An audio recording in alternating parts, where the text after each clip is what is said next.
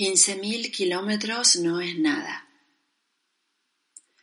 Miro a través de la ventana antigua y grande al fondo del pasillo y lo que veo es Bombay.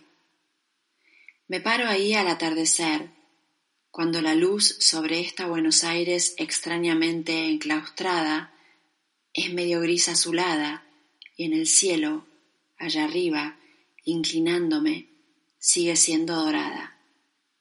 Yo miro y escucho. Los orzales y las palomas a esos los conozco, pero también arrullan la tarde pájaros desconocidos, exóticos, piando sin cesar.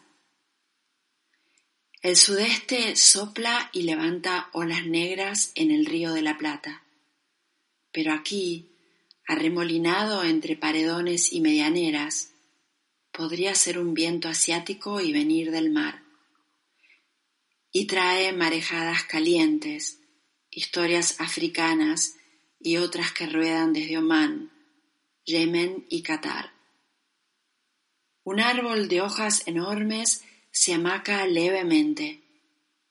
Lo admiro muchísimo, porque medio torcido, curvilíneo, logró superar la sombra de los paredones hasta alcanzar la luz del sol. Tiene hojas viejas verde oscuro y hojas nuevas verde tropical. Viene y va, viene y va.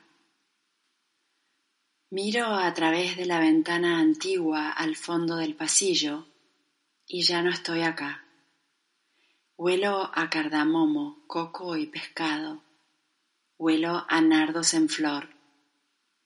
Hundo mis pies en el vapor blanco que cubre las calles de Colaba y en Leopold Café me engraso los dedos pelando camarones asados. Me mojan lluvias iridiscentes, intermitentes. Sale el sol, oscurece.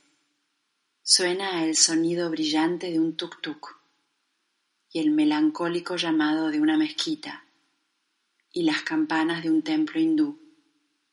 Y ese olor, ese olor penetrante, mezcla de cardamomo, coco, pescado y nardos, que siempre aquí, en Bombay, viene del mar.